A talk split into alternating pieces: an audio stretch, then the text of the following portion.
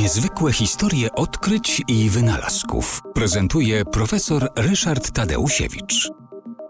Samochód Karla Benza, e, który miał e, liczne zalety, e, no, był, cieszył się umiarkowanym zainteresowaniem tych osób, które chciały go kupować, dlatego że no, w modzie były pojazdy konne, dorożki, dyliżanse.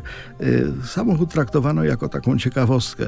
Kupowali go ci, którzy no, taką nowinką techniczną chcieli się popisać przed znajomymi, przed, przed towarzystwem jakimś.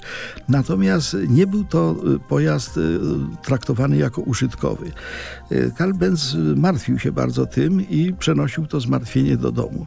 Postanowiła mu pomóc żona. Żona, Berta Benz, była bardzo odważną kobietą e, i nie, nie uzgadniając tego z mężem, nie, nie zapowiadając mu tego, wzięła ten zbudowany przez niego samochód i wyruszyła w daleką trasę.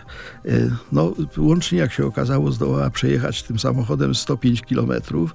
Miała oczywiście ze sobą bańki z benzyną, ale co ciekawe, była na tyle przedsiębiorczą niewiastą, że jak jej się ten e, silnik tego samochodu zaczął psuć, to e, sama go naprawiała i to, co, co ciekawe, nie przy użyciu, tak jak to dzisiaj bywa, nowoczesnych narzędzi, tylko używała do naprawy tego silnika e, szpilek do włosów. Ona miała dużą fryzurę, upiętą. W momencie, jak jej ten samochód nawalił, no to zaczęła dłubać tymi szpilkami w tym, w tym gaźniku i okazało się, że skutecznie. Pierwsza tego daleka jazda samochodem odbyła się bez wiedzy e, właściciela tego samochodu. Właściwie można by było to nazwać nawet porwaniem tego samochodu. Karl Benz nie wiedział o tym, co jego żona zamierza zrobić, ale było to przełomowe.